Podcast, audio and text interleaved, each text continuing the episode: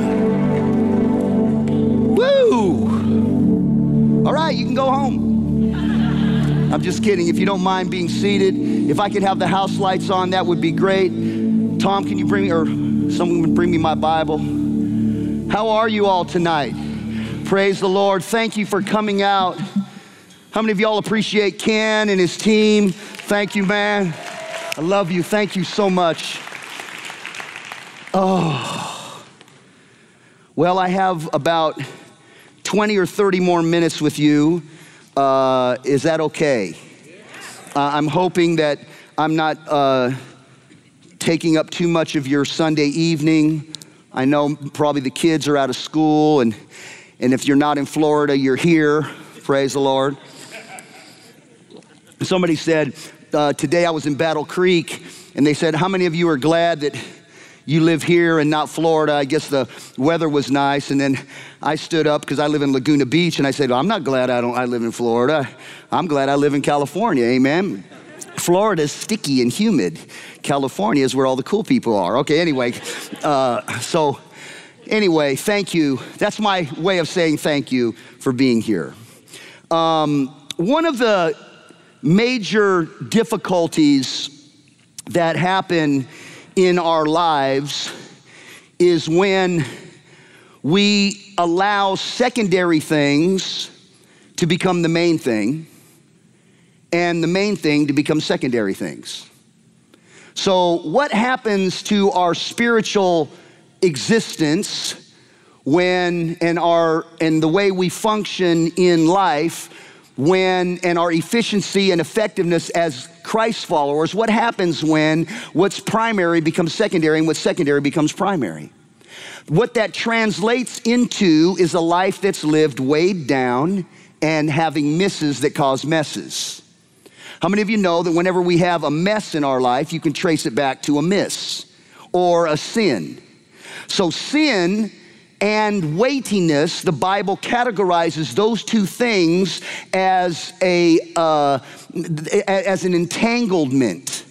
It's like you get caught in a cobweb of, uh, in a spider web of situations in life that are weighing you down. They're entangling you. You're like trying, you're in a ball of string and you're trying to get yourself loose and you're, and you've got Jesus on the inside of you, but you can't get loose. And the more you struggle, the tighter it, the hold becomes. And, and this is the result of not keeping the main thing the main thing. So the Bible says in Hebrews chapter 12, since we have this great, so great a cloud of witnesses surrounding us, which means you're not the only ones who have had to have a breakthrough. That this is a, uh, the, the writer of Hebrews is saying, look, I'm gonna give you a blueprint, I'm gonna give you a roadmap out of the entanglement of carrying what you weren't manufactured by God to carry and to navigate what you weren't manufactured by God to navigate. How many of you know we were not called to navigate sin? And we were not called to carry what's not ours to carry. Jesus said, My yoke is easy, my burden is light. So learn. Learn from me. I'm look, learn from me. Learn what you're supposed to carry and what you're not supposed to carry. Learn what God's yoke looks like and what isn't God's yoke. It's light and it's easy. There's nothing about that that's heavy and hard. So, why is life so heavy and hard? Because we're not keeping the main thing the main thing. So when we don't keep the main thing the main thing, life gets hard. Well, how, how does it? Tra- how does hard life, hard living show up? It's heavy, and it's messy. It's heavy and it's messy. So he says, because you're not the only first people that ever gone through heavy, messy things, let us lay aside every weight and sin that so easily entangles us, running with endurance the race that's set before us. In other words, how are you going to run efficiently and effectively if you are weighed down and in a mess? And the way out of it is keeping the main thing the main thing. So run with endurance. Everybody say endurance. Now, endurance, I think I've said this to you before. Endurance is the ability and the capacity to continually bear up under difficult circumstances, not with passive complacency, but with a hopeful fortitude that actively resists weariness or defeat. So you got the juice, man, to finish your race. You have the power. It doesn't matter uh, how much difficulty has come your way, that you have developed the capacity to continually bear up, or you're able to keep the main thing the main thing, regardless of what's going on around you. Now, what is the main thing? Verse 2 fixing your eyes on Jesus. When we get our eyes off of Jesus, everything else becomes bigger than the one who's supposed to be magnified in our life. Amen. When you get your eyes on your pain, your problem, the people, the prognosis, the predicament, or, or anything else that starts with P, you find yourself weighted down and tangled up and in a mess that causes a miss. So, the main thing is keeping your eyes, fixing your eyes on Jesus, who is the author and the perfecter of faith. Now, I used to think that this said the author and perfecter of my faith, but he is the author, the beginner, and the finisher of all faith. Which says to me that my faith needs to be in his faith that I'm gonna have faith that he's having faith. Get the tape and play it slow, because I don't know what I just said, but I know it's right. Now, listen, listen, God, this is bizarre, but you are God's logic. God's logical. He came up with you, so you must be the logic of God. It doesn't make sense to us, but you're God's idea. So you believing that you're God's idea and that God isn't your idea, and you believe that God believed that you would believe that He's able, is faith. I'm not just believing in God, I'm believing that God believed that I believed that He was able. It's the originator, the starter, and the finisher of faith not in my faith, but putting my faith in His faith, that I'm gonna have faith, that His faith is enough for me to get me through anything that I'm facing in my life. Amen, somebody? All God wants is to be believed. He wants us to believe Him with our money and our marriages and our relationships and for our health. All God cares about, man, is He just He just wants somebody to believe Him. We've been preached into the ground that all God wants us uh, wants from His people is to behave, and all God really wants is for us to believe. Because if we believe, how we believe is how we behave. We don't need to preach against sin. We need to preach for believing. I can't get no amen from nobody on that side. You're looking at me like, what? No, I'm not going to come here and beat you down about your behaviors. Your behaviors are connected to your believing. How you believe is how you behave. If someone believes that adultery's okay, they'll behave it. If somebody believes that robbing God is okay, they won't tithe. I'm gonna go over here. if somebody believes that unforgiveness need not be part of our life except for this situation, then we'll invent a rationale that gives us permission to not forgive. Amen. Amen. See, how we believe is how we behave. The Pharisees go to Jesus. How do we work the works of God? How do we work this thing? Jesus said, Believe, don't work. It's a it's a gift. Now, am I giving you permission to sin? No, I'm giving you permission to be so in love with Jesus that you don't want to sin.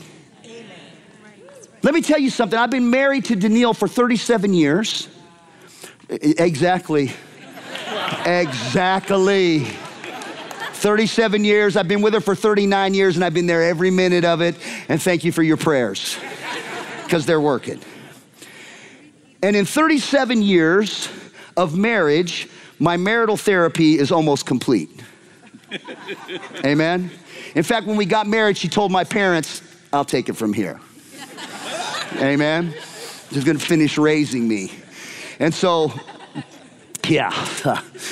So I remember when we first got together, so weird to think of it now.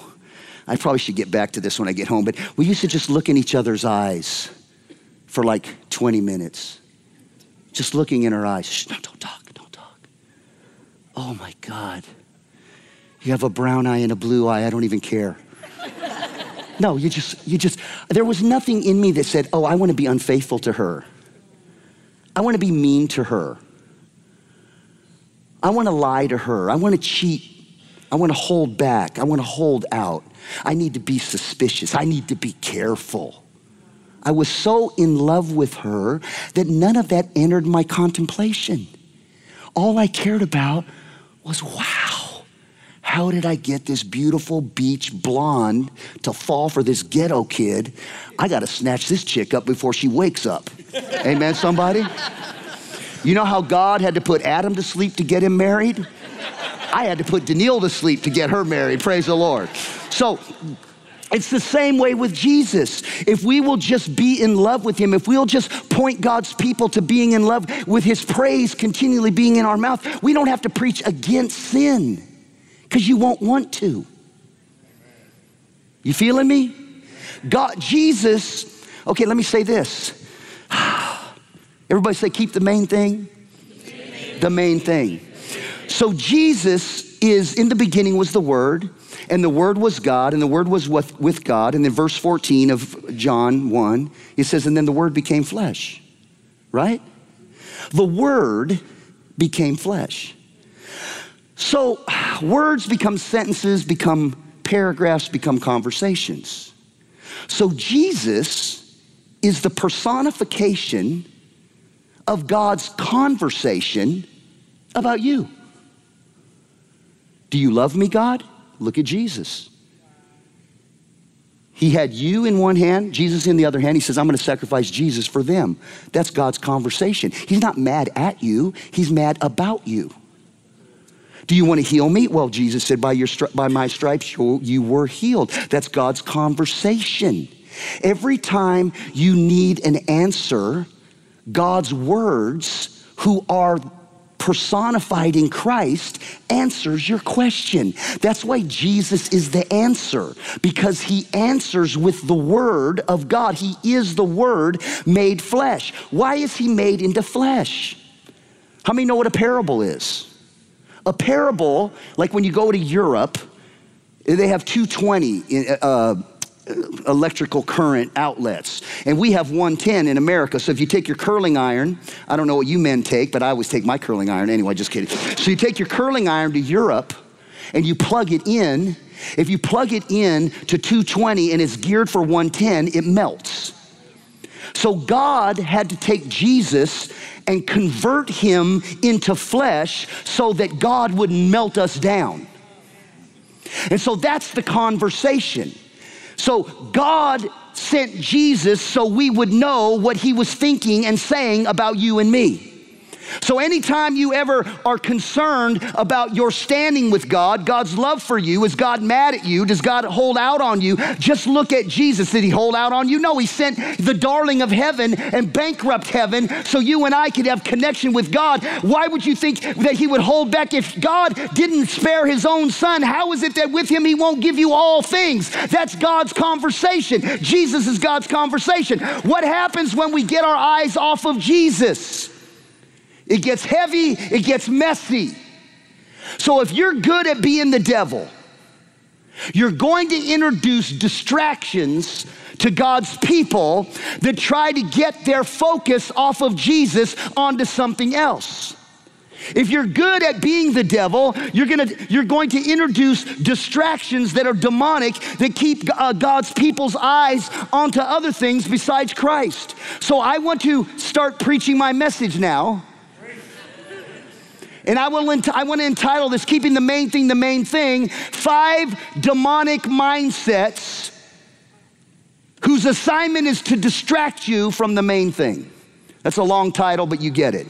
So let's look at John chapter 9 and let's go quickly in the next few moments. Y'all with me?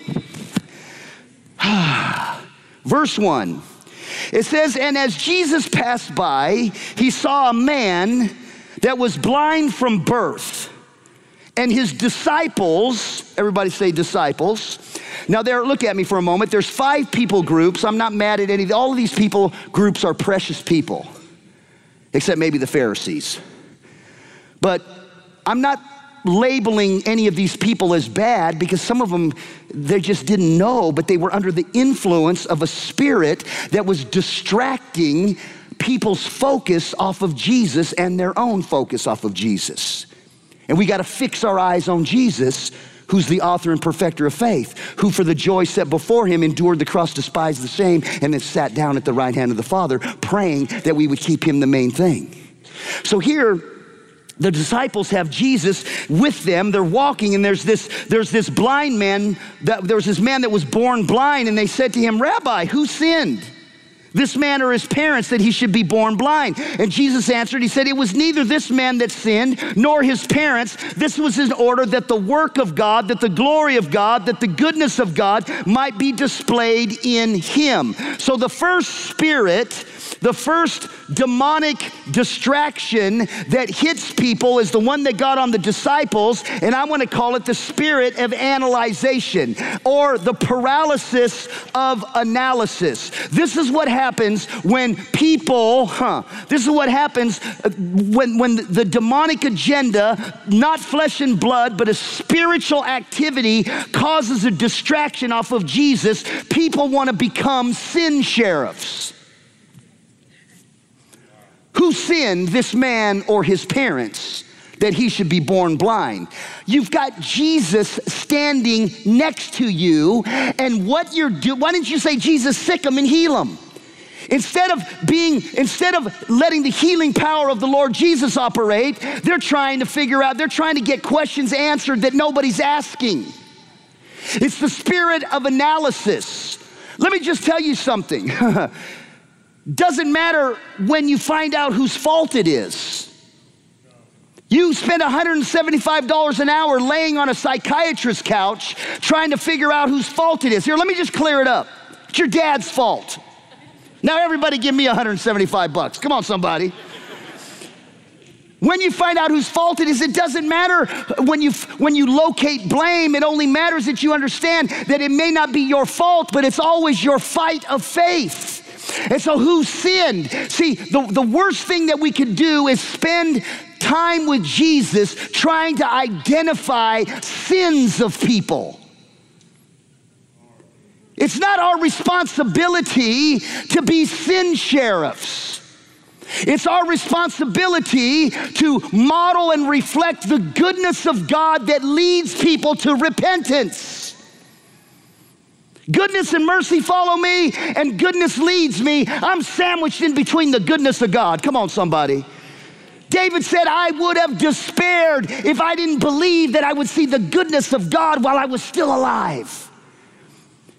And here, the spirit of analyzation tries to get in between the work of, Jesus said, Look, quit trying to locate whose fault it is, and why don't we let the works of God, the setbacks in your life are not because of the sin in your life, they're probably setups for God to have you blow up in Jesus' name. Amen, somebody? Stop trying to figure out what's wrong with you and start embracing the goodness of God that's been directed towards you. So, verse 8 the second spirit, first one is the spirit of analyzing. The second spirit gets on the neighbors. The neighbors, therefore, those who previously, previously saw this man as a beggar, were saying, Isn't the one who used isn't this the one who used to sit and beg? And others were saying, Yeah, that's him. And others were saying, No, it, but it looks like him. And the guy who got healed goes, I'm the one. And therefore, they were saying of him, Well, how is it that your eyes got open? And he said, Well, the man who's called Jesus, he made clay, anointed my eyes. He said to me, Go to the, the pool of Siloam and wash. And I went away and washed, and I came back and I saw, I was seeing. And now this is, people are crazy. The guy has been, the guy received his sight three minutes ago. He's, he, he's, he's been seeing for three minutes.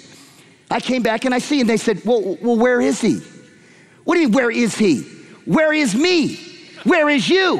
Who are you? Who am I? What I've never seen a tree before. I've never seen a color before. You're asking me directions and I've been seeing for three minutes. Where is he? I don't know where he is. What do you want me to say? And what's that? That's a girl? Woo! Where is he? How many know that The devil will make you dumb. Come on, somebody. I'm asking somebody directions that's been able to see for three minutes. Come on, somebody. Where is he? What do you think he's gonna say? He said, I don't know where he is. The second spirit that got on the neighbors was the spirit of the past, those who previously saw him as a beggar. This spirit pulls you into a life that is lived according to the perception of others, how others see you. If we see ourselves through the eyes of other people's opinions, and how many of you know that in the Facebook age, everybody has an opinion and they think you're welcoming it? I got off of Facebook. Why? My life is not a Facebook page. Because I put accept doesn't mean we're friends. I can't get no help for nobody. You're looking at me. I like, like, like I do not need somebody that I haven't talked to in 20 years telling me how I offended them 20 years ago. I have new people I'm offending to tell me now. I don't need to wait. I got to take a drink because I'm knocking myself out. So, if we live our life through the perception of others, they're gonna keep us blind, boxed, and begging. Listen, precious people, we must see ourselves the way God sees us, pardoned and pressing toward our purpose with empowerment. I'm not divorced, bankrupt, addicted. No, I'm free, I'm loved, I'm empowered, I'm accepted in the beloved. I belong to God, I am marked with the love of Christ. What are we doing allowing ourselves to be posted all over by people's perceptions? It's a distraction from fixing our eyes on Jesus, the hope of all mankind. Third one, third spirit is verse 13. So they brought to the Pharisees him who was formerly blind. This kills me right here. And it was on the Sabbath day when Jesus made the clay and opened his eyes. And again, the Pharisees were also asking him, Well, how did you receive his sight? He said, Look, he applied clay to my eyes, I washed, I see. And some of the Pharisees were saying, Well, this man can't be from God because he healed the guy that was born blind on the wrong day. Now, I don't know about you. But if I'm born blind, I don't care what day you healing me on. Just get these bad boys popped open. Amen, somebody? But the spirit of religion will fabricate violations to get the attention off of what Jesus is pointing at and what his miracles are pointing at onto what they're pointing at. The spirit of religion will, look, the Bible says that people were saying, when how can a man that's not from God do such signs. And, and because he did it on the wrong day, they were saying Jesus wasn't from God, and there was a division among them. Let me tell you something every time the spirit of religion operates in an environment, there's a division. People throwing their opinions around instead of looking at what the miracle is pointing at. Listen, the big deal isn't grand, isn't the sign that says Grandville, Michigan. You look at the sign, wow. Grandville, Michigan. No, the big deal is when you get here, when you see you, when you eat at Logan's Steakhouse. Come on, somebody. And then you go get dessert at the Olive Garden. And then you go get whatever. It's the people, it's the place, it's not the sign, it's what the sign is pointing at. It's not the miracle that's the big deal, it's that it was pointing to Jesus as the Messiah. And the spirit of religion cannot stand you fixing your eyes on Jesus. So they want you to fix your eyes on some fabricated violation that has absolutely nothing to do with what Jesus is pointing at. Yeah, it's a distraction. Everybody say, Jesus, only, always. It's all about Jesus, man. I mean, you're invited to the table, but you don't bring nothing to the table. I'm glad I'm invited to the table.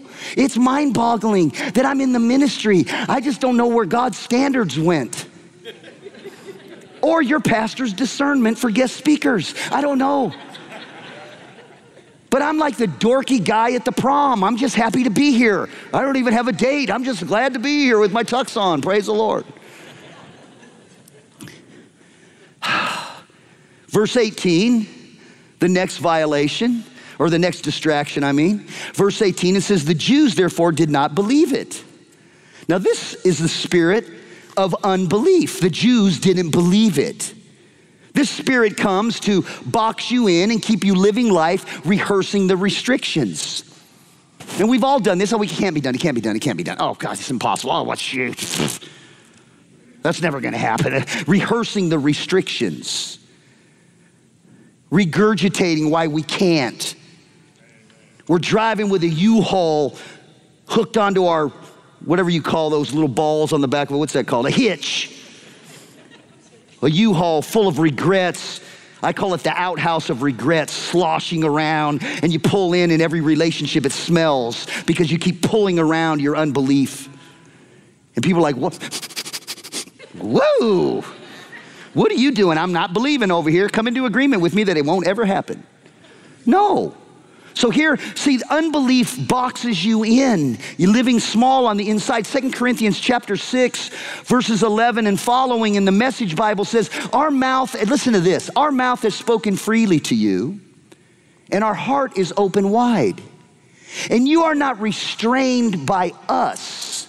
The Apostle Paul is saying, You're not restrained by us. It's not what is being taught or being declared or Jesus that is holding you back or dumbing you down. It's that you are restrained which is an inability to live open and expansive, you're restrained in your own inward parts. You're too closed. You're too cheap. You're too small. You're blind. You're boxed. You're begging. You have a big life, but you're living it in a small way. And this is what unbelief does. He says, Our heart is, my heart is open to you, and so my, my mouth is open to you.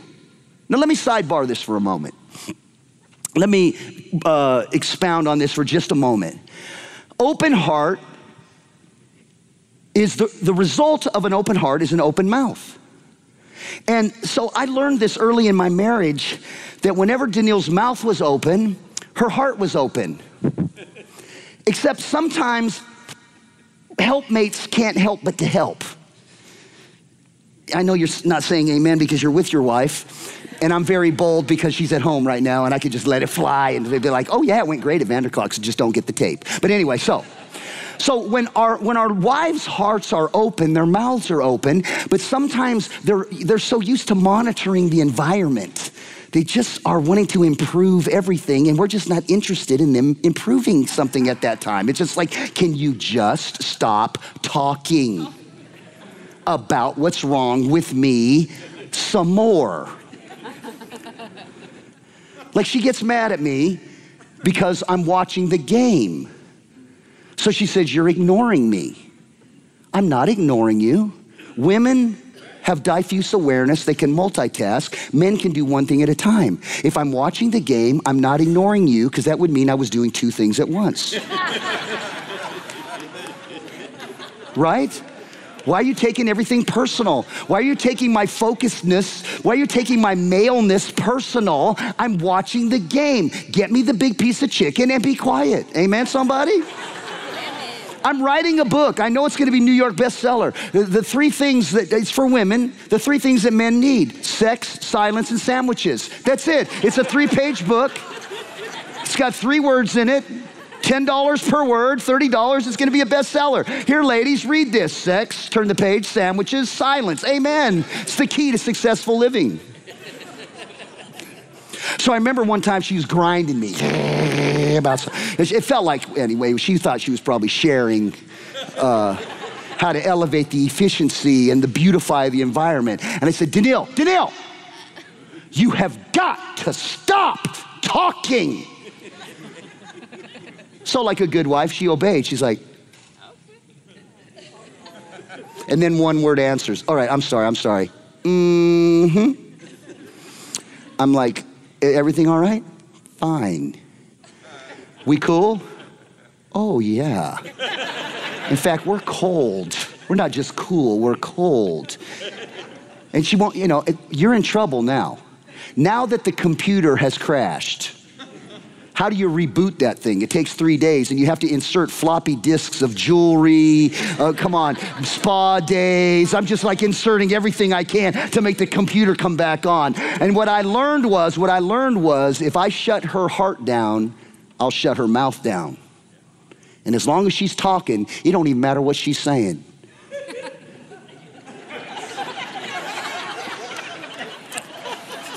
Jeannie's like, my little intercession's gonna go to work right now for this man. Pastor's not until I get that wrath and doubting out of that boy. Praise the Lord. But anyway. So, what I learned was if I could just keep her talking, we could get it fixed. We could get things talked out. But I don't need to tell her to stop talking because if she can't stop talking without first stop loving in her heart toward me. So, men, don't ever tell your wives to be quiet. Amen. Just keep saying, I love your opinion. Just lie to them. Just, I love your opinion. tell me whatever. So, so, the spirit of unbelief. And then the fifth one was the parents. Verse 18, it says, and the, and the Jews didn't believe it until they called the parents. Now, this kills me right here. I'm almost done. The parents of the one who received the sight. Verse 19. So they questioned the mom and dad and said, Is this your son who you say was born blind? And how is it that he now sees? Now, do you understand that this child came out of the mother's womb? They were happy they had a baby, and the doctor had to say, Healthy baby, except your boy is blind from Jump Street.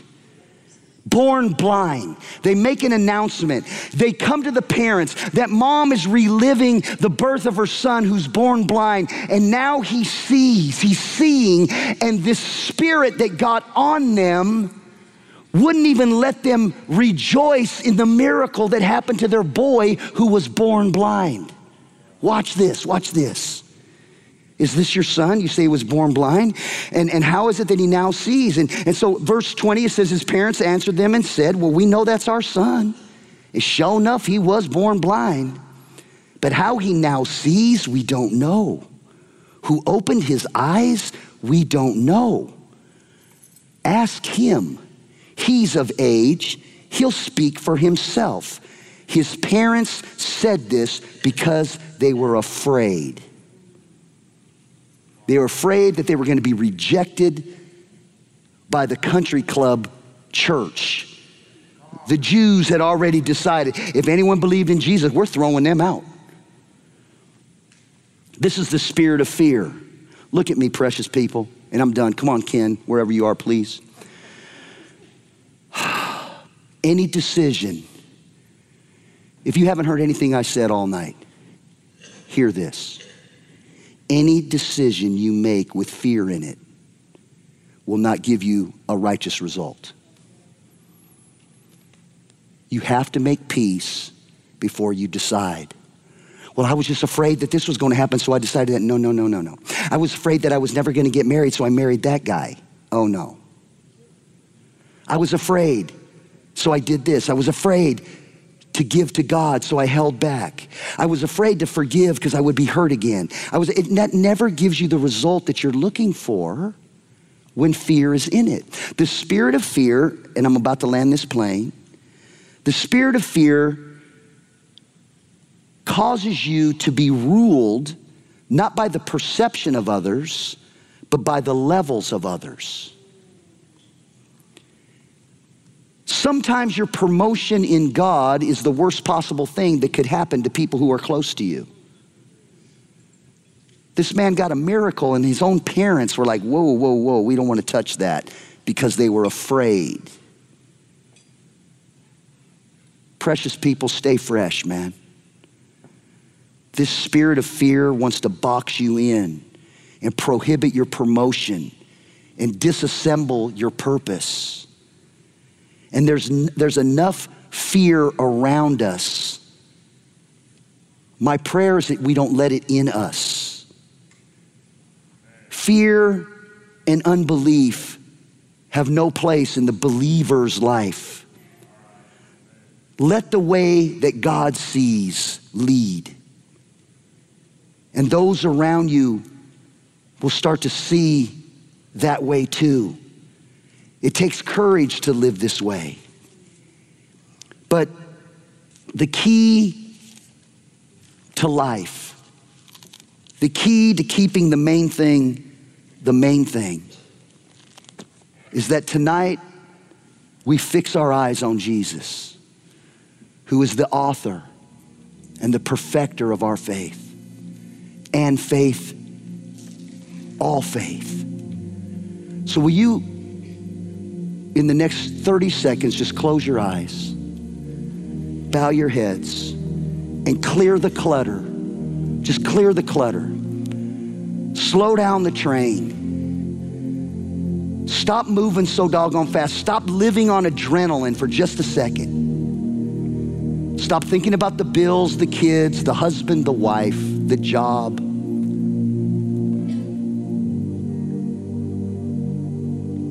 How you need funding, how you got to close the deal, how you got to get the contract. I know all of that's important, but not right now. All the things that have so easily entangled us and are weighing you down, clear the clutter. And now fix your eyes on Jesus. Is he able to do it? Does he have the power to do it? Does he have the want to to do it? Does he want you healed? Does he want you whole? Does he want you delivered? Does he want you free? Yes. Believe him. Fix your eyes on him. Attach your belief to him. Lean into him and rely on him. And the things of this earth will grow strangely dim in the light of his glory and grace. Now, will you humor me for just a moment and all stand? Will you just please stand? And then, as soon as you stand, will you grab the hand of the person sitting next to you? If you want to, you can come across the aisle. You don't have to, but if you want to. And let's all touch one another. Let's have unity in this house. And look at me. You're here tonight. Look at me and it's Sunday night and you're not right. You might be totally distracted in your life and dismayed and disassembled. Your hope is decomposing. You feel the pride leaking back in.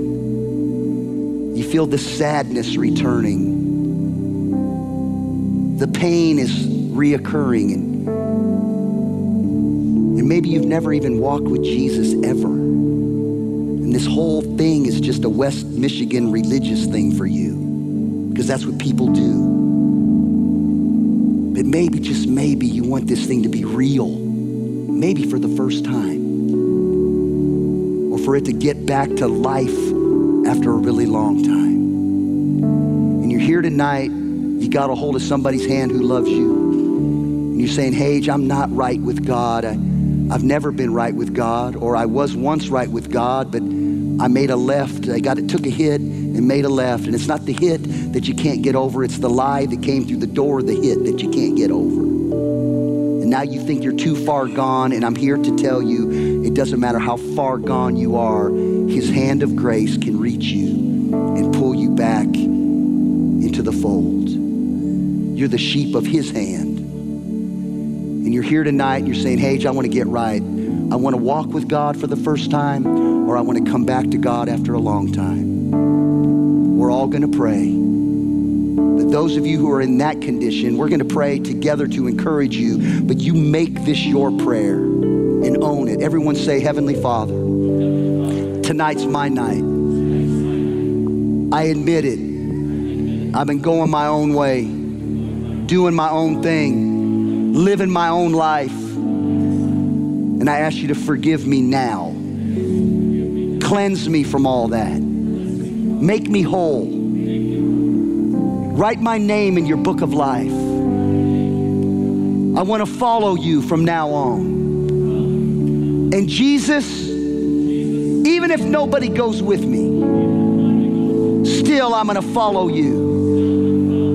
I will never go back to my old life. My destiny awaits me, and my past is gone. In Jesus' name. Now, don't let go of that hand. You prayed that prayer, you meant it. You don't have to understand everything, you just have to believe it. Pastor will teach you the reality of what you just did, but you don't have to understand it, you just have to believe it. And then you'll come into understanding. You prayed that prayer and you came to God for the first time or you came back to God after a long time, if that was you, I'm going to count to three. When I say three, I want you to gently squeeze the hand of the person that you're holding. That means, yeah, that's me. I say three, you go, that's me. Ready? One, two, don't put this off. You've been waiting for this your whole life. Three, squeeze that hand. Squeeze it. Getting right. I'm coming back. Man, I'm keeping the main thing the main thing. Squeeze that hand. Now, if someone squeezed your hand, I'm going to count to three one more time. If someone squeezed your hand, when I say three, I want you to just gently lift that hand to God. Ready? One, two, three. Lift it right now. Lift it. Lift it all over. Leave it up. Leave it up. Leave it up. Leave it up. Sunday night. That's what the devil gets. Come on, somebody. Leave it up. And I'm going to count to three one more time. If someone squeezed your hand, I want you to say, Come on, I'm going to go with you, and I want you to bring them right down here to me. Ready? One, two, three. Come right now. Come right now. Come right now. Right now. Don't put it off. Don't wait another second. This is the greatest day, the greatest prayer you've ever prayed. Come on, family, let's give God some praise. Let's join heaven in rejoicing. Come close, come close.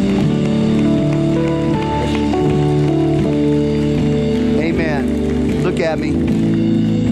I know I look a little scarier up close. Forgive me. Every sin, every mistake, every single mistake is gone. It's like taking a cup of water and throwing it in Lake Michigan and then going back and trying to find it. It's gone. It's thrown into God's ocean of forgetfulness. God will remember your mistakes, your sins, your misses that cause messes no more. This is the greatest break you've ever got in your whole life. Now get ready, pull the Popeye belt because the adventure begins. Amen, somebody? Who can I send these precious people with? Amen. See this lady in the yellow top? Will you guys follow her five minutes? We're going to give you a Bible. We're going to pray with you. We want to get you started strong. Just go with her, please. Don't talk yourself out of it. One more time, let's give God some praise for the family additions. All right, Pastor Dwayne, come on. I love you guys. I will see you next time. Hallelujah.